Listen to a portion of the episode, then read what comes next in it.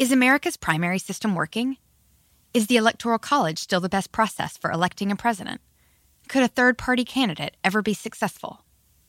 In a new season of You Might Be Right, former Tennessee governors Bill Haslam and Phil Bredesen gather the country's top experts to explore these issues and more as we approach the 2024 presidential election. Listen to You Might Be Right, a new podcast from the Baker School at the University of Tennessee, available now wherever you get your podcasts. Reese's peanut butter cups are the greatest, but let me play devil's advocate here. Let's see. So, no, that's a good thing. Uh, that's definitely not a problem. Uh, Reese's, you did it. You stumped this charming devil. We're gonna cause trouble. Scott Ferrall is calling the shots from the sideline. We're gonna make fun of people. We're gonna hurt people's feelings. It's Ferrall on the bench. I believe in whipped cream with everything. Couple things I wanted to talk about, you know, coming off at a weekend or whatever. I was uh, just stunned again completely to see Kyrie Irving sitting at the Barclays Center. He was there for, you know, the Duke loss to Virginia Tech, which was beautiful. I love watching Duke lose. I love watching Coach K's, you know, final ACC tournament game, and he loses that. Of course, his final uh, game at Cameron Indoor. He loses that to North Carolina, and really that's not the story here. That uh, Coach K is losing all these big last games of his coaching career, which I thoroughly enjoy. Being a non-Dookie, even though my dad went to Duke and shoved it down my throat my whole life, I was never a fan of Duke basketball. But that Kyrie Irving was sitting there, you know watching his alma mater uh, play in the ACC tournament at the Barclays. And then on Sunday, the guy was back at the Barclays again, watching the Nets take on the Knicks in the city rivalry. Uh, that's just crazy. Uh, Irving has not been allowed to play in any Nets home games this season because he has not received the vaccines or the booster. He's uh, been allowed to play, of course, in the Nets road games as long as uh, health rules didn't prevent unvaccinated players from playing. And, you know, you may agree or believe that it's okay for your local health departments to have these rules and everything uh, to help the community or whether they're necessary or not. But uh, the rules in New York City are absurd. There's no consistency. They're insane. There's no logic behind them. Visiting players are allowed to play games at the Barclays Center in Brooklyn, even if they are unvaccinated against COVID 19. Spectators, fans who are unvaccinated against COVID 19 are allowed to attend games in the same building where Irving is not allowed to play. So, I mean, it is just crazy, right? I mean, who makes this stuff up? You can't even do it. Irving was cleared to attend a game at the Barclays Center Saturday to watch Duke, but wasn't allowed to play in the Nets game on Sunday at home against the rival Knicks. How, in God's name, uh, is this policy anything more than stupid? It's idiotic. They have to change it. It has to stop this nonsense if unvaccinated visiting players and unvaccinated fans can watch and play games at the Barclays Center, then how in the hell can an unvaccinated Nets player not be allowed to do the same thing? I mean, it is just absolutely bizarre how they've treated this whole situation and how, I mean, Irving's like a leper. I'll tell you one thing: if they don't figure this thing out soon, then this guy Irving's not going to be able to play with the Nets in the playoffs, and there is no way they will win the Eastern Conference or go to the NBA Finals any more than you can uh, shake your head in the wind uh, in late March and say it's 10 degrees with the wind chill outside and it's whipping at 50 miles an hour and I'm freezing my ass off, but it must be springtime. No, it isn't springtime, idiot. It's still winter. It never ends in New York. It's always freezing ass. It's still snowing. We're still having blizzards and Kyrie Irving still can't play home games for the Nets. I mean, it is absurdity at the highest order. Now, look, the other thing I wanted to talk about, and I just never escape this, is Cristiano Ronaldo. I think the guy is an absolute freak of nature and a badass. Did you see Tom Brady? TB12 was at Old Trafford watching Saturday's Premier League match between Man U and Tottenham. The Hotspur were in town. You got the legendary quarterback there to watch Cristiano Ronaldo. I mean, it is really amazing when you think about this guy's career, what he's been able to accomplish. I mean, there's no one like him. I know Messi is a badass. I get it. Messi is a freak of nature as well. I won't deny that. But how is this guy, Ronaldo, the great number seven, having a hat trick on a Saturday in a Premier League game against Tottenham? Tottenham doesn't allow hat tricks to anyone.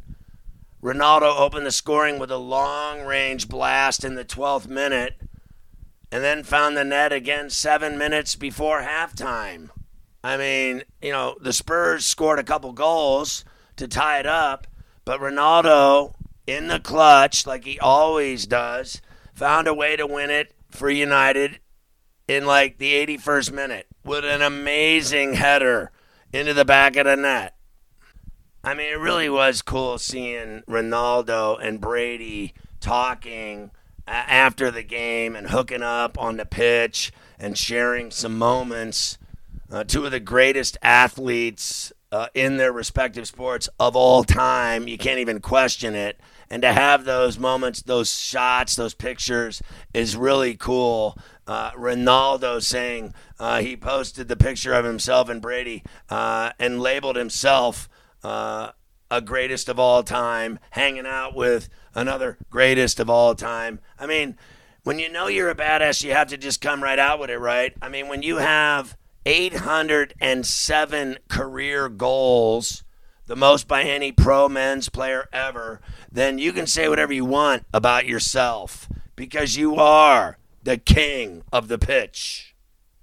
I mean, I always look at this guy's career and I'm blown away. You know, he's from Portugal and uh, he's you know back at Man U. He's played for Man U twice, and he's won five Ballon d'Ors. That's like the best player in the world. Four European Golden Shoes, the most by a Euro player. He's won 32 trophies in his career, including seven league titles, five UEFA Champions Leagues, one UEFA European Championship one UEFA Nations League.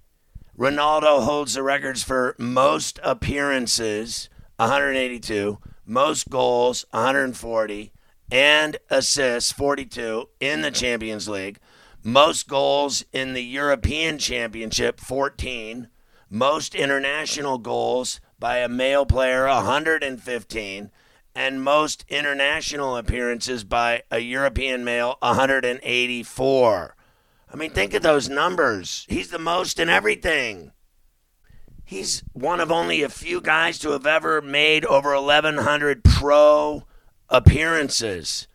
And, I mean, he scored over 800 career goals for the club and the country. I told you he's at 807 now. It's ridiculous think of his career, right? Like uh, his youth career and, and whatever he ended up like with three teams and Sporting CP. He ends up with Sporting CP, uh, then Man U in, in 2003 to 2009 and played 196 uh, matches, had 84 goals. Then he goes to Real Madrid uh, from uh, 09 to 2018, 292 matches, 311 goals. Goes to Juventus in 2018 uh, to 2021, 98 appearances, 81 goals, and now back with Man U again for a second. Hoorah! I mean, this guy uh, has been everywhere, and they paid the most money everywhere he's been to get him. I mean, uh, the guy uh, has been unbelievable. He signed with Man U at 18, winning the FA Cup in his first season. He would win three consecutive Premier League titles, the Champions League, and the FIFA Club World Cup at age 23. Won his first Ballon d'Or. I mean, uh, then when he uh, signed for Real Madrid, uh, in 09 in a transfer. It was 94 million euro. He won 15 trophies, including two La Liga titles, two Copa del Reys, and four uh, Champions Leagues, and became the all-time top goal scorer for Real Madrid when he went there. I mean, that's just crazy. He won back-to-back Ballon d'Ors in 2013 and 2014, and then did it again in 2016 and 2017. He was a runner up three times behind Messi. A lot of people think that that's his only rival, or at least only person that can hold a candle to Ronaldo.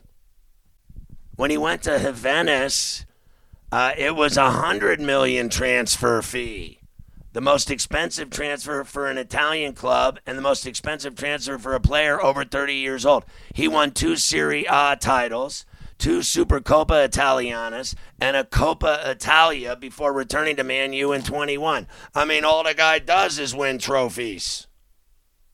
He made his senior international debut for Portugal in 2003 at the age of 18 and has since earned over 180 caps making him Portugal's most capped player, more than 100 goals at the international level. He's also the nation's all time top goal scorer. He's played in and scored at 11 major tournaments.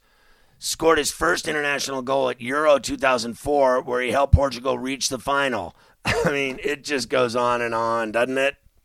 Think about this. He's one of the world's most marketable athletes, certainly one of the most famous. He was ranked uh, the world's highest paid athlete by Forbes in 2016 and 27, and the world's most famous athlete by ESPN in 2016 to 2019. Time had him as like on their list of 100 most influential people in the world in 2014, and he's the first soccer player, or if you will, footballer, and the third sportsman to earn over a billion dollars in like U.S. money in his career. That means he's like filthy rich. You get it? So watching this guy blow through for a hat trick on Saturday is just another day at the office for Ronaldo. And Tom Brady watched it all. You might be right. It's simple, but something you almost never hear in politics today, with each side more concerned about scoring political points than solving problems. I'm Bill Haslam, a Republican. And I'm Phil Bredesen, a Democrat. We're former Tennessee governors, and we invite you to listen to our podcast, You Might Be Right. Join us and guests like Al Gore, Paul Ryan, Judy Woodruff, as we take on important issues facing our country. Listen and subscribe to You Might Be Right, a new podcast from the Baker School at the University of Tennessee. Reese's peanut butter cups are the greatest, but let me play devil's advocate here. Let's see. So, no, that's a good thing. Uh, that's definitely not a problem. Uh, Reese's, you did it. You stumped this charming devil.